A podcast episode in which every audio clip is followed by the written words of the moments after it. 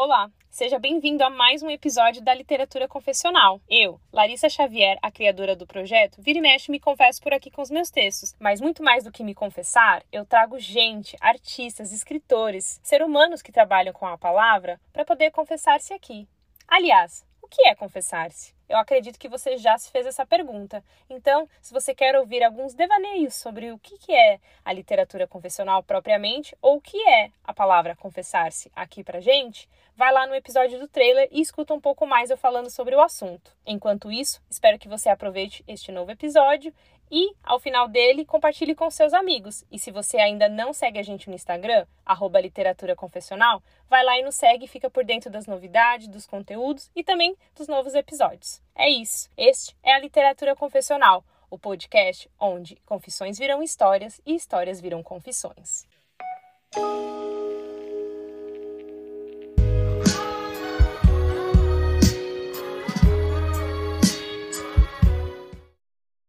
Oi, pessoal, tudo bom? Mais um episódio aqui da Literatura Confessional e hoje eu trago alguém que eu já tive um contato no passado, surpreendentemente, e encontrei, graças à era digital, né, a internet, ao Instagram, Amanda Foschini. Oi, Amanda, tudo bem? Tudo, querida, e você? Tudo ótimo. Gente, eu ainda não conversei com a Amanda fora dos bastidores, eu estou muito curiosa para entender é, não vou dizer uma reviravolta, porque a Amanda ela é jornalista, né? Então faz sentido escrever, mas né, a Amanda acabou de lançar um livro, então é, a gente se conheceu trabalhando em assessoria de imprensa, de moda. Então, de repente, aí as coisas tomaram um caminho, tanto para mim quanto para ela, com certeza. Mas eu estou bem curiosa para entender um pouco como aconteceu a jornada da Amanda, enfim. É, e também vocês vão poder conhecer um pouquinho mais dela, do trabalho que ela tem feito também, principalmente no Instagram. Amanda sempre com uns comentários bem é, cirúrgicos e importantes também na nossa era digital. Aí a favor do Instagram raiz, o que eu acho um movimento super importante aí para quem é dos anos 80, 90, 2000, a gente sabe o quanto é importante a gente resgatar essa vibe, né, Amanda? Totalmente. Era muito mais legal antes. Está muito chato agora.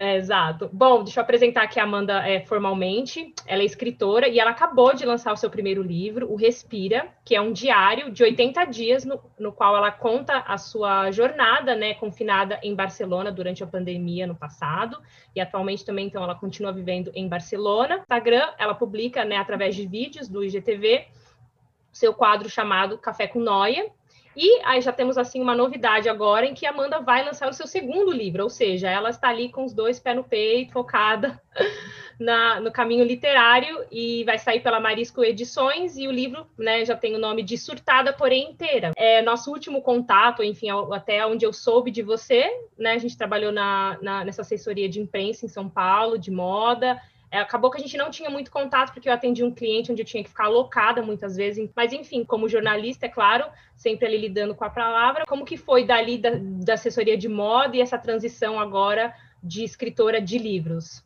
Eu acho que, na verdade, não sei se eu diria que foi uma transição, eu diria que uhum. foi um, uma evolução, assim. Eu, eu sempre escrevi, eu sou jornalista, eu sempre gostei de escrever. Eu sempre usei o meio digital para escrever, mesmo quando eu estava na assessoria de moda é, e nos outros trabalhos que eu tive, eu sempre, eu, nos anos 2000 lá, tinha um blog na, no WordPress, que depois evoluiu para outro blog, eu sempre escrevi também, eu fiz muito freela é, para meios digitais, e, e foi indo meio que cada vez crescendo e ocupando mais espaço na minha vida. Eu mudei para Barcelona no meio disso, e aí, aqui em Barcelona, eu comecei a trabalhar em agências de, de publicidade digitais. Eu me meti a fundo nesse mundo digital, até que chegou uma hora que eu vi que o mundo corporativo não era para mim. Eu fiquei muito mal. O ritmo de agência começou a me adoecer mesmo, fisicamente. E aí eu tive que parar. Assim, eu pedi demissão, eu estava num cargo super bom, ganhando super bem, que era uma coisa que eu achava que ia ser para mim o máximo, né? Era aquilo que eu queria, que eu tinha pensado, mas não, não é o que eu queria fiquei mal, entrei em depressão.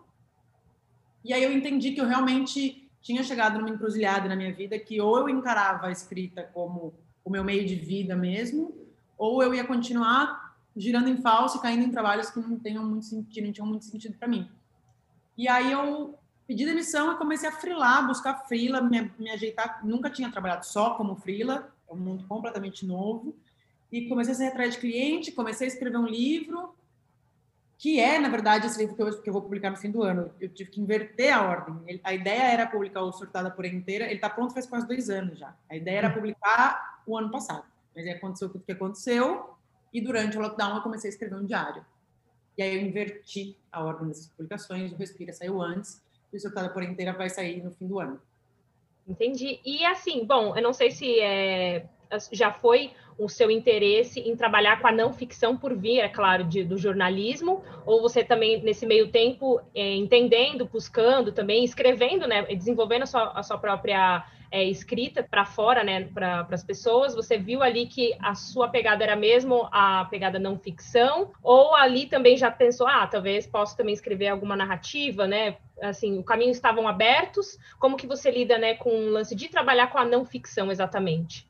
Eu escrevo não ficção porque eu não sei fazer ficção, gente. Esse, assim, é por, por uma incapacidade. Eu não sou. Eu, eu amo, eu sou uma leitora voraz e eu, eu amo ler não ficção, mas eu leio muito mais ficção que não ficção. Uhum. Eu não sou capaz de escrever ficção. Eu, eu tenho essa vontade dentro de mim, que eu acho que pode ser que em algum momento no futuro chegue, mas para mim parece um universo completamente diferente do universo que eu habito. É, não, não sou capaz. Eu acho muito lindo isso de desenvolver personagens com, com super complexos, mas não sou capaz. Eu, eu, o meu material é as coisas que eu vejo, as coisas que eu ouço, é, as impressões que eu sinto. Eu não consigo me distanciar disso na hora de escrever. Eu acho que pode ter, eu nunca tinha pensado você falou isso.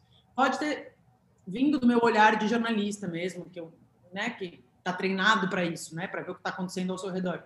Pode ser que venha daí, eu não sei, mas eu não a, a ficção nesse momento ela não faz parte da minha vida no que é escrever. Uhum.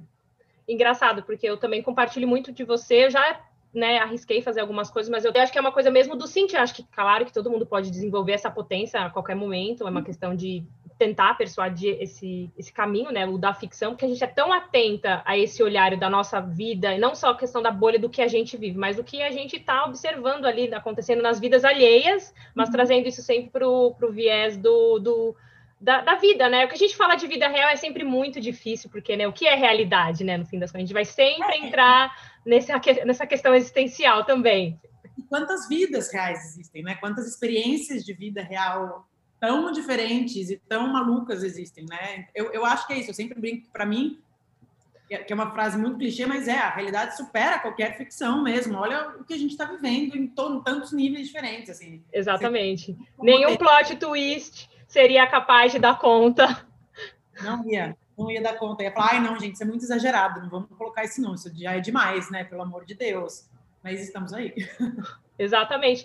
E agora conta um pouco mais, então, é, depois a gente fala um pouco mais do surtado, apesar de ter né, nascido aí primeiro nessa história do ovo e da galinha.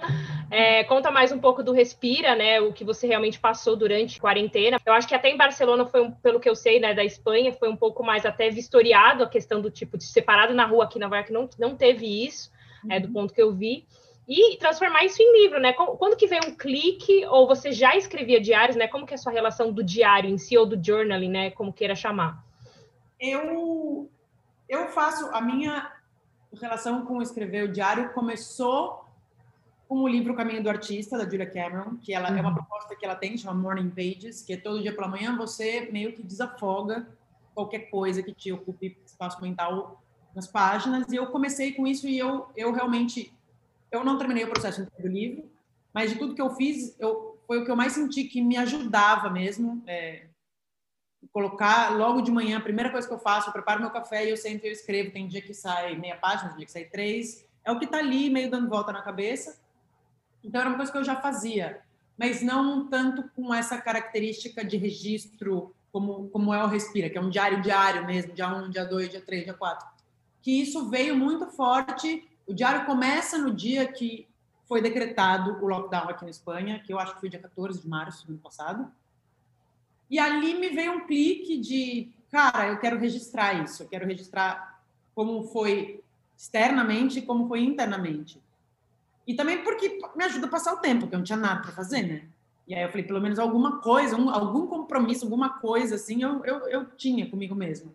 Então eu comecei a escrever todos os dias nisso. E aí eu, eu notei que essa escrita, ela também me ajudava a traduzir um pouco o que estava acontecendo, porque era uma, era uma coisa muito louca para a gente, né? É ainda. Mas, assim, ficar trancado dentro de casa é uma experiência muito surreal para mim e eu não conseguia dar conta daquilo. Então, eu acho que escrever me ajudou a conseguir dar conta, não que eu tenha dado conta completamente, uhum. me ajudou a, a, decifrar um pouco desse, desse momento tão maluco que a gente estava vivendo. Entendi, não, é realmente, acho que a escrita ela tem essa válvula de escape também, que a gente chama um pouco de terapêutico, então faz sentido, existem artes, existem métodos aí que as pessoas usam, mas acho que para quem escreve, escrita acho que é o primeiro momento onde a gente para e pensa, opa, tá passando por toda essa transição, essa coisa loucura externamente, o que, que eu faço? Ah, eu vou escrever, né? Desafogar o que está aqui e desafogar o que, e, o que está fora. E agora, do processo em si, então, assim, você começou a, né, pegou o dia 1, um, foi lá, ah, você se baseava nas notícias de fora, né, no que estava ali acontecendo nessas movimentações e, e, e trazia isso para a escrita no dia após dia, nesses 80 dias? Sim, sim. Começou eu, eu, não sabia muito bem como ia seguir. A única coisa que eu sabia é que eu tinha que escrever todos os dias alguma coisa. Então, tem dias que são mais de, de coisas externas. Por exemplo, a primeira vez que eu fui fazer uma compra no mercado, que foi uma operação de guerra. Eu estava completamente paranoica. Tem dias que são mais movimentos internos meus, tipo um dia que eu falo sobre a minha relação com o sono e como ela evoluiu.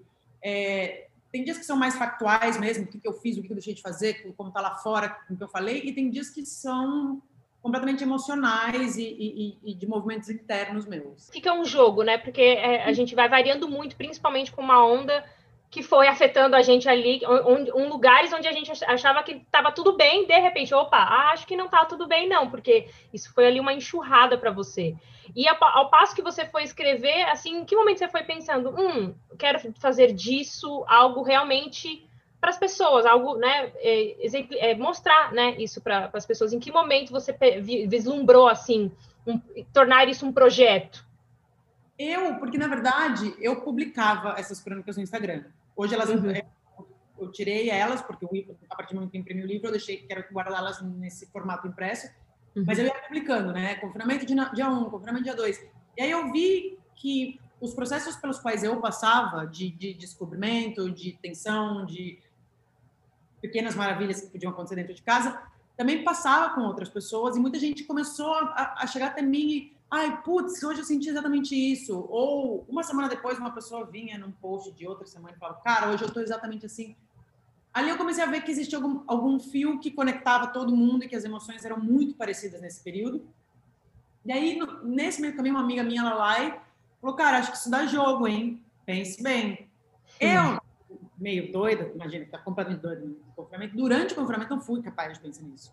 Aí depois que a gente saiu e começou a retomar um pouco da vida, e aí, no meio desse processo, a Jenny, que é minha amiga que é responsável pelas ilustrações do livro, a gente meio que começou a trocar essa ideia de como as imagens que ela criava com as ilustrações também coincidiam com as coisas que eu contava em palavra. A gente teve esse momento de conexão, mas que também ali não nasceu o livro, só um momento de conexão. Foi quando a gente saiu e se juntou de novo. Falei, cara, vamos imprimir isso aí, porque eu tô achando que tem algo aí. E ela super comprou a briga. E aí uma olhou para a cara da outra e falou, tá, e agora? O que a gente faz? A gente nunca tinha feito um livro, nunca tinha publicado nada. E aí começou a outra saga, que foi publicar um livro durante uma pandemia, que é em outro país, morando em outro país. Esse é outro rolê muito doido.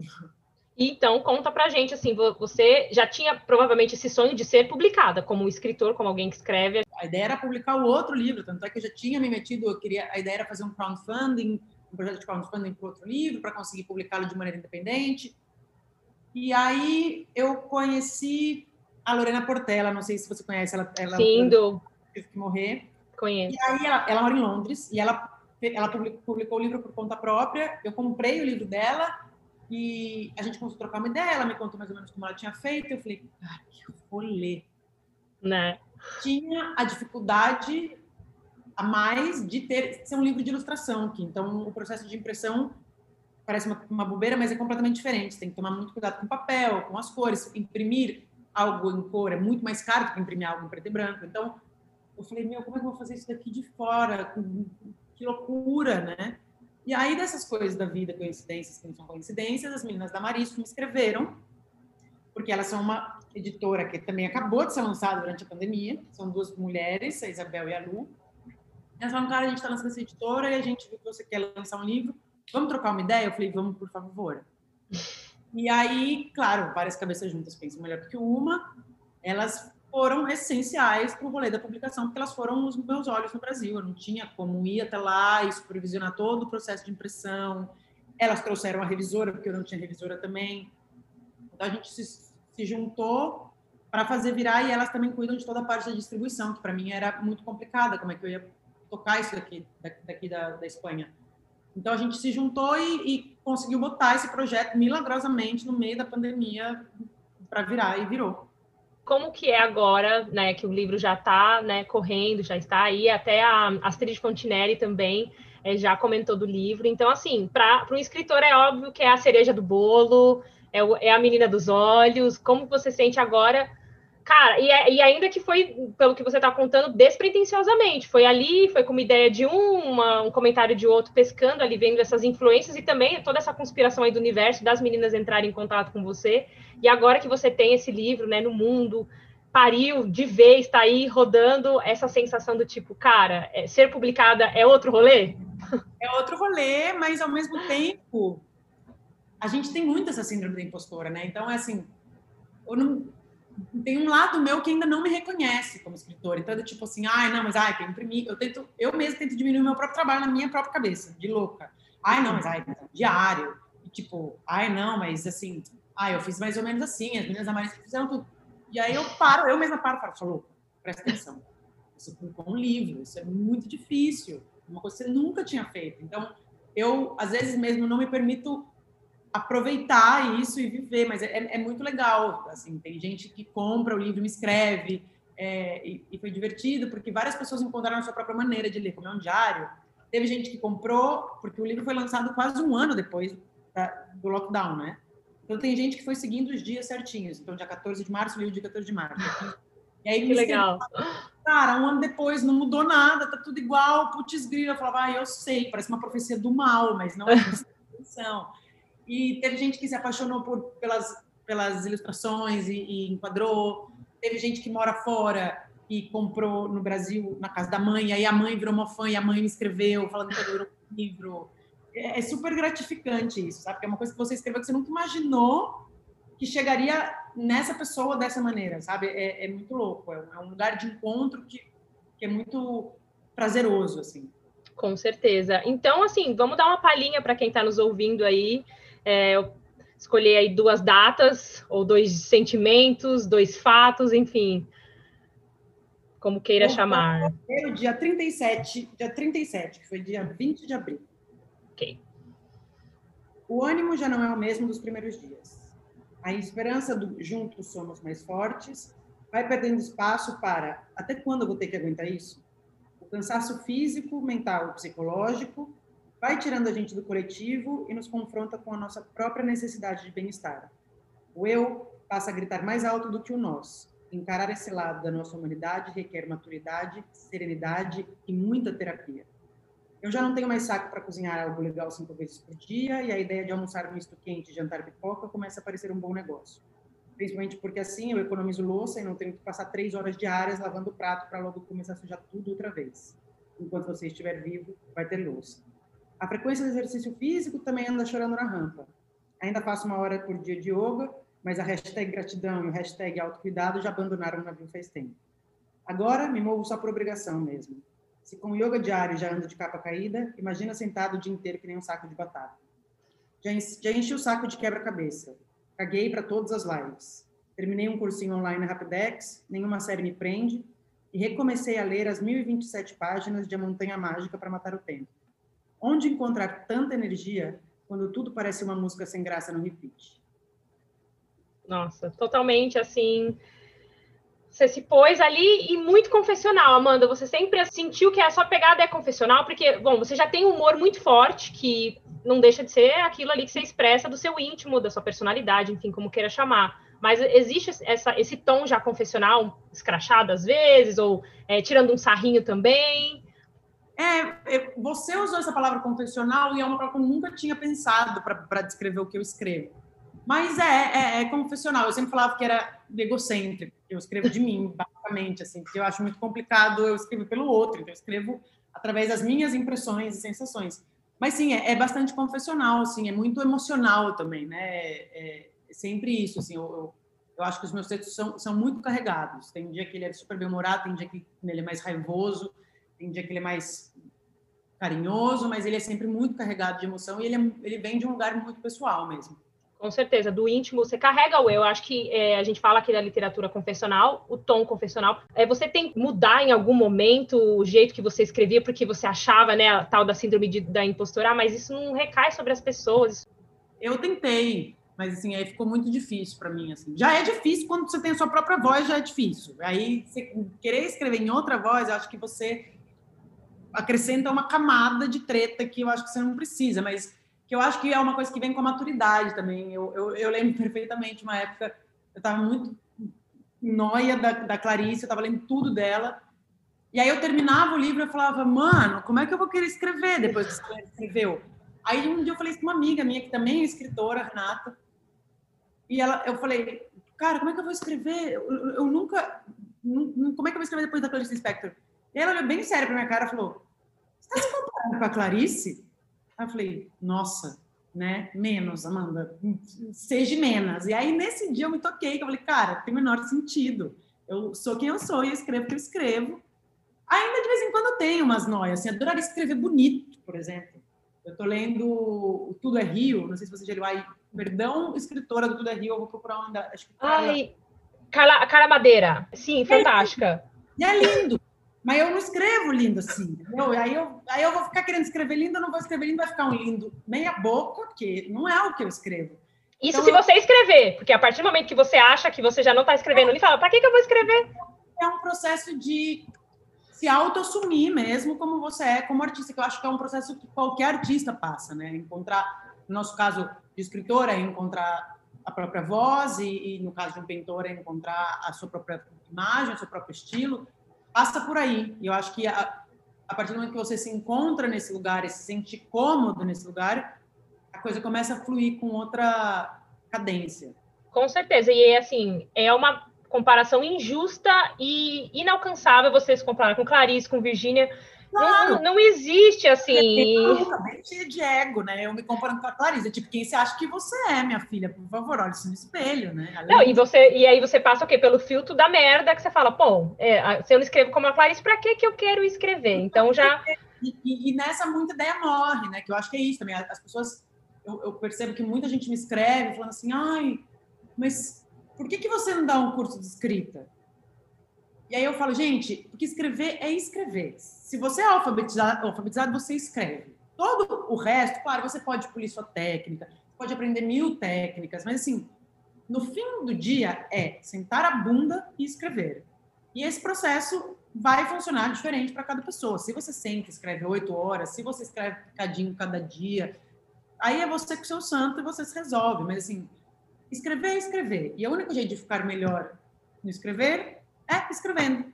Não tem muito para onde fugir. E eu acho que todo mundo pode fazer isso. Todo mundo pode escrever, principalmente essa literatura, esse, esse tipo de literatura confessional, essa escrita confessional. Eu acho que todo mundo pode, todo mundo deveria fazer, porque eu acho que ela traz muita informação valiosa gente, sobre a gente mesmo. Com certeza. E a gente sempre encontra o fio universal em que conecta comigo, com outro, com aquele. Às vezes não exatamente a mesma experiência, o mesmo sentimento, mas alguma coisa fala, nossa, aquilo que eu li na Lina Amanda, puta, eu entendi. É, é, muito isso, às vezes, que eu fico na dúvida, que eu sinto, tal, o que eu vi. Não é exatamente o que eu estou passando, mas assim, cara, me toca. E eu acho que o, o importante é quando toca alguém, da maneira que for. É, eu acho, eu costumo dizer que eu acho que a gente é muito mais parecido do que a gente gostaria de pensar. Assim, as experiências humanas elas são as mais variadas, mas eu acho que os sentimentos eles são muito mais parecidos do que a gente gostaria. A gente se acha muito especial. E essa é a beleza da literatura, né? Ela, ela, ela te toca de mil maneiras diferentes, mas todas elas tocam de uma maneira muito emocional. Eu acho que daí vem essa conexão. Eu acho que um texto bem escrito é esse, esse texto que conecta. Você pode escrever lindo e não, e não dar esse clique, e aí meio que vira ruído de comunicação, sabe? E, e, acaba que você também construiu uma ponte, exatamente como você tem falado, as pessoas vão te escrevendo, porque é lógico, quem não quer escrever lindamente como a Clarice, usar uma alegria difícil para. Né, quem que usa alegria difícil? Né, é difícil você dizer que uma alegria é difícil. Então, você também se conecta com o seu público que você sabe que existe. Tem ali uma certa camada, uma, um certo nicho que se identifica com a sua literatura. E uma coisa que eu mesma aprendi, que todo mundo que vem aqui também no, no podcast a gente costuma trocar, é que a gente tem que aprender a escrever com as nossas limitações. Uhum. Porque você vai ter sempre ali uma coisa que, infelizmente, a gente não consegue. E talvez passa ali na linha de Clarice, de escrever o bonito que a gente acha que é bonito. Uhum. Então, assim, como dar burro, né, em ponta de faca. Hoje em dia, já com 36 anos, eu já sou muito mais consciente de quem eu sou escrevendo e, e, e, e tenho ficado cada vez mais confortável nessa posição.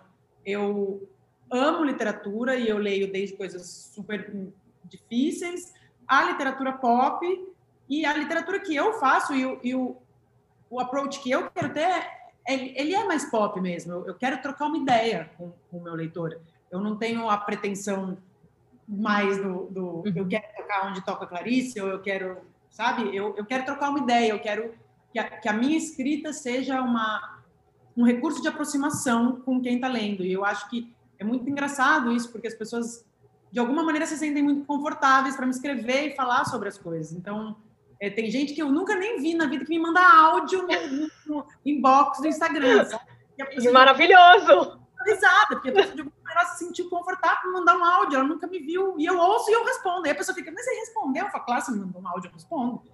Mas eu acho que isso, esse é o legal. Eu falo que eu, eu sou normal, eu sou uma pessoa normal e eu gosto de escrever sobre coisas normais. Assim, eu não vou, não vou fazer essa, essa digressão e cavar fundo numa parada e fazer ela virar uhum. outra. Não, eu sou normal e eu escrevo sobre coisas normais.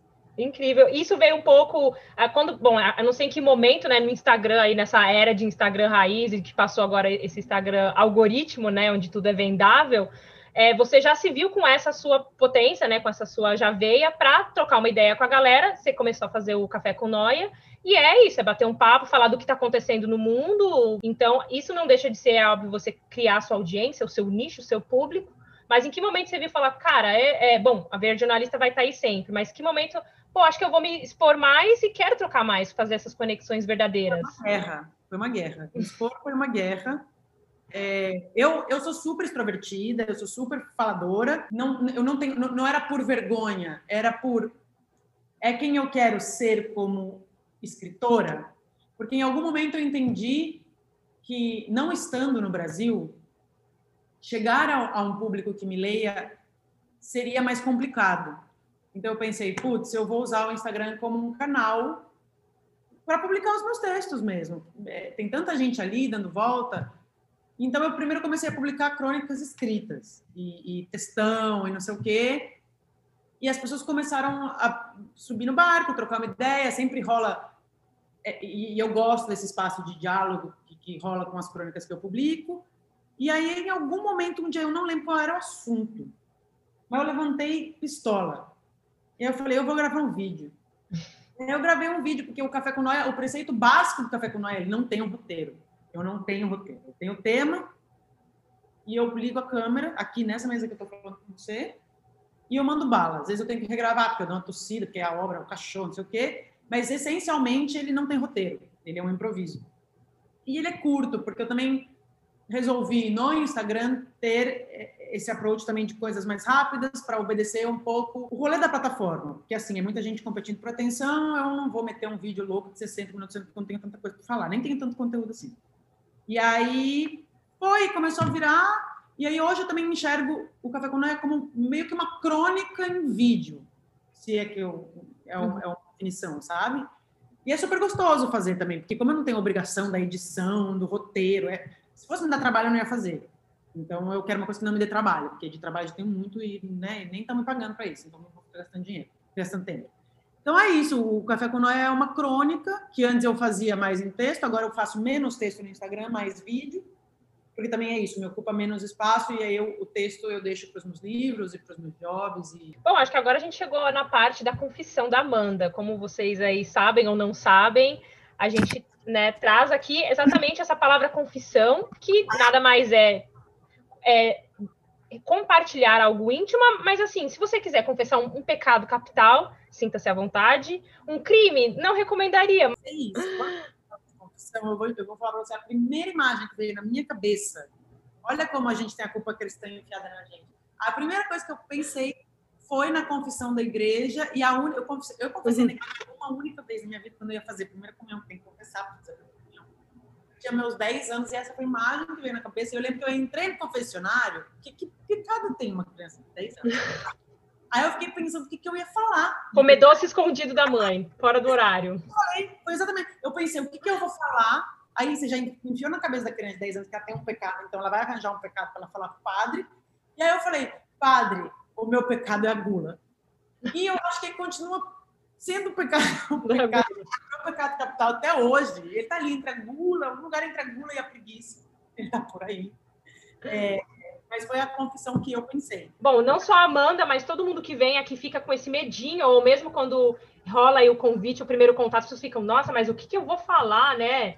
Mas, de qualquer forma, a gente está sempre se expondo. Então, aqui nada mais é do que se expor literariamente. Assim, aí vai de você querer confessar ser um pecado capital, um, um pecado criminal, ou aí para um padre entrar também na, nas intermédias aí dessa conversa. Mas aqui é mais... A gente está interessado no literário mesmo, tá? Literária para vocês. Confessar o pecado, confessar-se culpada, confessar que te ama. Tanto pode haver nesse ato de declaração, tanta entrega Confesso que tenho muito pouco a confessar. Todos os meus pecados já viraram palavra. Escrevo sobre meus erros, meus caprichos, minha gula, meus tormentos.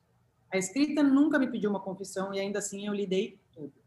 Confessei sobre meus amores, todos eles. Fui extravagante nos detalhes e narrei todas as aventuras e quedas de uma pessoa que já amou demais qualquer um. Enquanto eu me confessava, não sabia por quem estava fazendo isso. Era por mim? Era por eles? Ou por todos os que quisessem saber?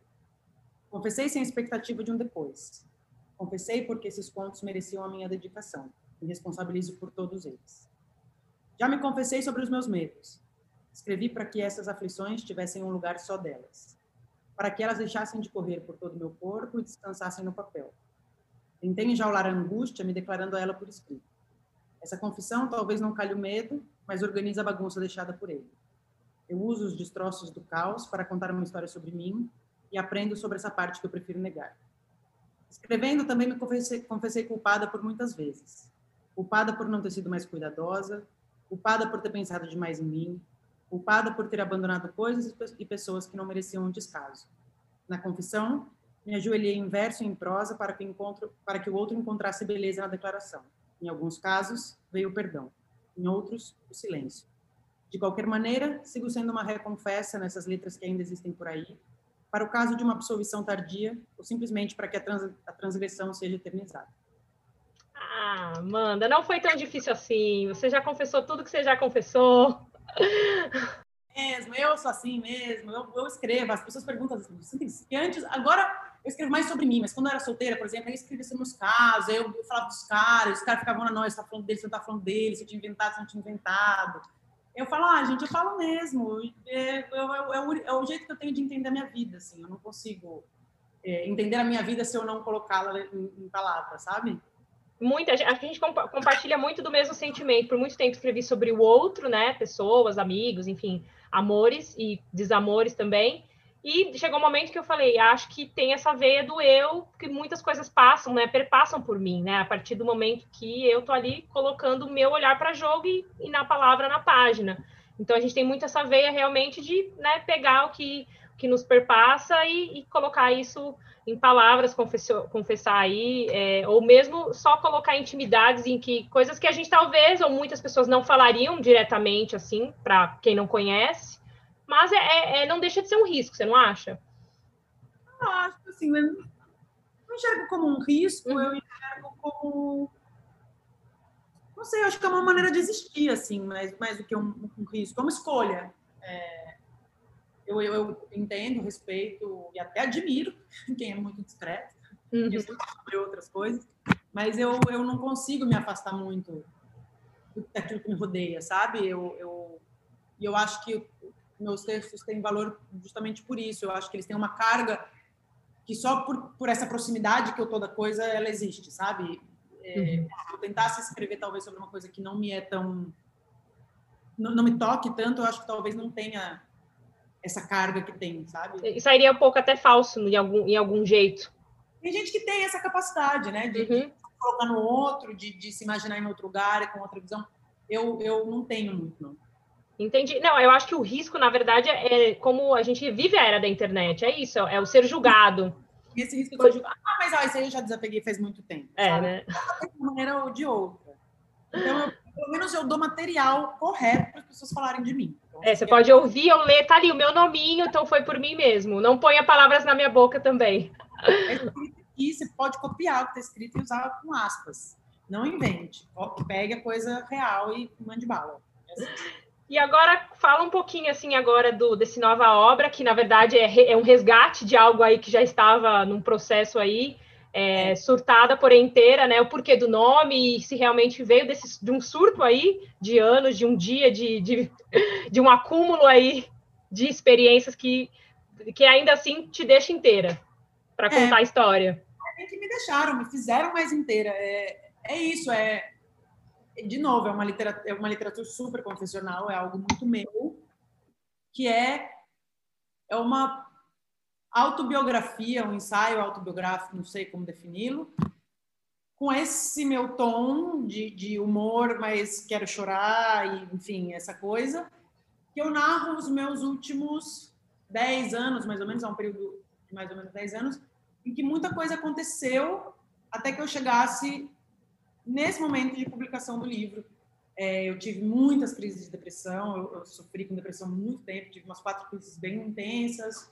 Como é que eu consegui encontrar, me encontrar? Na verdade, essencialmente é um livro que conta como é que eu pude me apropriar de mim mesma, que antes o ol- o olhar estava muito focado para fora, eu, eu era sempre muito outro e, e o que vem de fora, e como é que eu consegui depois de muito soco na cara e vergonhas que passei, tombos que também, é, me apoderar de quem eu sou e, e me sentir confortável com as minhas luzes e sombras e, e, e usar isso para chegar onde eu queria chegar, que é ser uma escritora.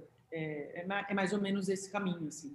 Você, é, enquanto você teve essas crises, você escrevia? Foi então assim resgatando isso e depois pegar e, né, o processo em si agora da concepção de tá, agora chegou o momento de transformar, né, vamos dizer assim, isso num livro e botar ele para para nascer. Sim, eu tinha uns escritos soltos, eu já tinha algumas crônicas da época, elas não, tão não são reproduzidas, não, não reproduzi no, no livro, mas eu usei isso para me orientar, porque, claro, eu me perdia em alguns, alguns anos, alguns acontecimentos, mas é me- mais ou menos a linha do tempo mesmo, desde um pouquinho antes de eu começar a trabalhar na MKT, quando a gente trabalhou junto, até o ano retrasado, antes da pandemia, que é mais ou menos compreende esse período de tempo, e eu sigo uma linha de tempo para que, para que o leitor possa acompanhar é, como é que eu fui evoluindo e o que eu acho que também ele tem, ele tem um apelo muito normal. E eu acho que as pessoas vão se identificar por isso, sabe? Tipo, é, um, é uma guerra que todo Uhum. mundo trava, eu acho, né? Essa coisa de se assumir quem é e, e se bancar com a parte bonita e a parte feia. E Eu acho principalmente também teria é, um pouco da, da síndrome da impostora, né, que você também falou. Livro, gente, é, é assim, ó, é o chefão da síndrome da impostora. Nossa, é uma loucura. Mas é isso, é, é vencer a síndrome da impostora e se assumir, falar, ó, eu sou isso aqui. Que, que eu acho que também é um processo que o, o amadurecimento, a idade vai trazendo também, assim, de, de, de falar, ó, você é essa pessoa que até o fim da vida precisa arranjar uma maneira de, de viver sem que me machuque tanto, assim. E eu acho que muito, muitas das minhas crises vieram disso, de tentar escrever bonito que nem a Clarice, tentar fazer não sei o que que nem não sei quem, tentar trabalhar onde o outro trabalha, e, e- e nu- nunca deu muito certo, até que eu finalmente consegui ter a coragem de me assumir como algo que todo mundo a vida inteira diz pra mim, nossa, mas você quer ser escritora? Você quer vender livro? E aí eu banquei isso, né? E, e- e aí virou. E é, e é a liberdade, né? Na verdade, não é nem uma- um aprisionamento, é a liberdade de poder. É, é- é libertador e é enriquecedor, assim. Eu, eu descobri que, na verdade, é isso. A felicidade é você poder escolher ser quem você quer ser, sem, sem medo, sabe? Com certeza. E agora, sendo um, um pouco confessional no sentido, você mora fora, então, assim, várias razões com certeza te levaram a, a morar onde você mora, enfim, vida. Mas em algum momento você também ficou um pouco perdida é, no sentido, tá, eu tô morando em Barcelona, né? Falo outra língua. É, você ficou um pouco condicionado, então, ah, vou, vou, vou, vou trabalhar, né, na parte da escrita, enfim, do conteúdo daquilo que eu sei, focado aqui em Barcelona, e assim, né? Beijo Brasil, que ficou, ficou. Você existiu essa, essa, essa ânsia de talvez trabalhar no mercado internacional, ou, ou você sempre foi um pouco pé no chão e sentiu, assim, quase como uma intuição de que o seu público, a sua carreira de escritora estava mais é, focada nas raízes, né? Do que talvez só no, que o fato de você morar fora também não, não muda nesse sentido é, prático da coisa de escrever, enfim, e criar. É que eu acho, eu nunca consegui dissociar a escrita do idioma. Assim, hum. Eu falo espanhol fluente, eu sonho espanhol, meu marido é argentino, então eu falo espanhol em casa, mas eu não consigo me desapegar do português, assim, é a língua que eu amo, é a língua que eu escrevo, é a língua que eu, que eu leio, eu eu leio muita coisa em espanhol, mas assim, eu faço questão de comprar livros em, em português. Eu tenho um Kindle que, eu, que é onde eu leio os lançamentos e essas coisas. Então, eu, eu, nunca consegui me enxergar escrevendo em outra língua. Pode ser que um dia um livro meu seja traduzido, por exemplo. Mas eu, eu acho que o processo de escrita, ele obedece um processo linguístico. O seu jeito de pensar muda quando você pensa em outra língua. Você mora fora, você sabe. Você não, você não pensa da mesma maneira. Eu, por exemplo, não sou uhum. engraçada em espanhol. E aí eu perco muita coisa do meu texto, porque meu humor é um dos principais, uma das principais características da minha escrita. E se eu não posso ser engraçada assim, já perde um pouco. Eu também uso muita referência pop, de cultura popular do Brasil, de televisão, de música, não sei o quê, que em espanhol não existiria. Então, eu acho que vai perdendo cor o texto, sabe? Então, eu nunca pensei nisso. Eu sempre pensei, ok, eu tenho que ter trampos, porque né, eu gasto em euro, as contas são tudo em euro, e para cobrar em real, ter um salário em real, não chega nem para a conta da água. Uhum. Então, eu me organizei assim, eu tenho os meus filhos de conteúdo aqui, para que eu possa ter um salário decente e me manter aqui, e a minha carreira de escritora ela é completamente focada no mercado brasileiro. Total, é, eu, bom, eu, eu até pergunto isso também um pouco pessoalmente, porque a chave do que você disse foi a questão da linguística, né? Por mais que a gente more em outro país, vive em outro país, se comunique, fale, até tem um trabalho, você trabalhou em agência também na Espanha, então você estava ali como alguém que era parte, né, da, da, de um todo. Mas, por vezes, eu tentei também dar umas, umas socadas no inglês, tentar enfiar ali umas coisas, e é, certos sentimentos, eles são muito do, do, da, da, essência da nossa linguística e como a gente se expressa. E é difícil você traduzir, você pegar a chave certa e falar, hum, esse texto a pessoa vai ter a sensação que a mesma pessoa em português vai ter. Eu acho que a gente tem muito mais controle da nossa língua materna. A gente pode jogar, a gente pode fazer desvio, a gente pode fingir que é uma coisa e é outra. Eu acho que isso, por mais que a gente more fora há 500 anos, vai ter isso que escapa, vai ter essa, essa é muito, é muito subliminar, é muito sutil, uhum. mas existe, sabe? Eu, às vezes, eu escrevo muita coisa em espanhol, já fiz fila de jornalismo em espanhol, e muitas vezes eu dou para o meu marido revisar o texto. E aí ele olha para algumas frases e ele fala, cara, essa frase não está errada, mas a gente não fala assim, porque o processo de pensamento não é esse, mas gramaticalmente ele está perfeito. É. Isso não seria falado assim. E é uma coisa que Aí você, aí você fala, porra, acaba e acaba com, com o seu próprio desejo. Você fala, meu. Eu acho que para o jornalismo, tudo bem, porque é, é mais factual, é mais sério, enfim, tem menos possibilidades. Agora, para a literatura, que é uma coisa tão rica e que é tão sinuosa e tão cheia de detalhes, acho que pega. Não, não acho que, para mim, no meu caso. E assim, no, no meio disso tudo, agora que já está em vias do segundo livro, enfim, quase, quase não, dona né, da, da sua própria porra de si mesma, vamos dizer assim.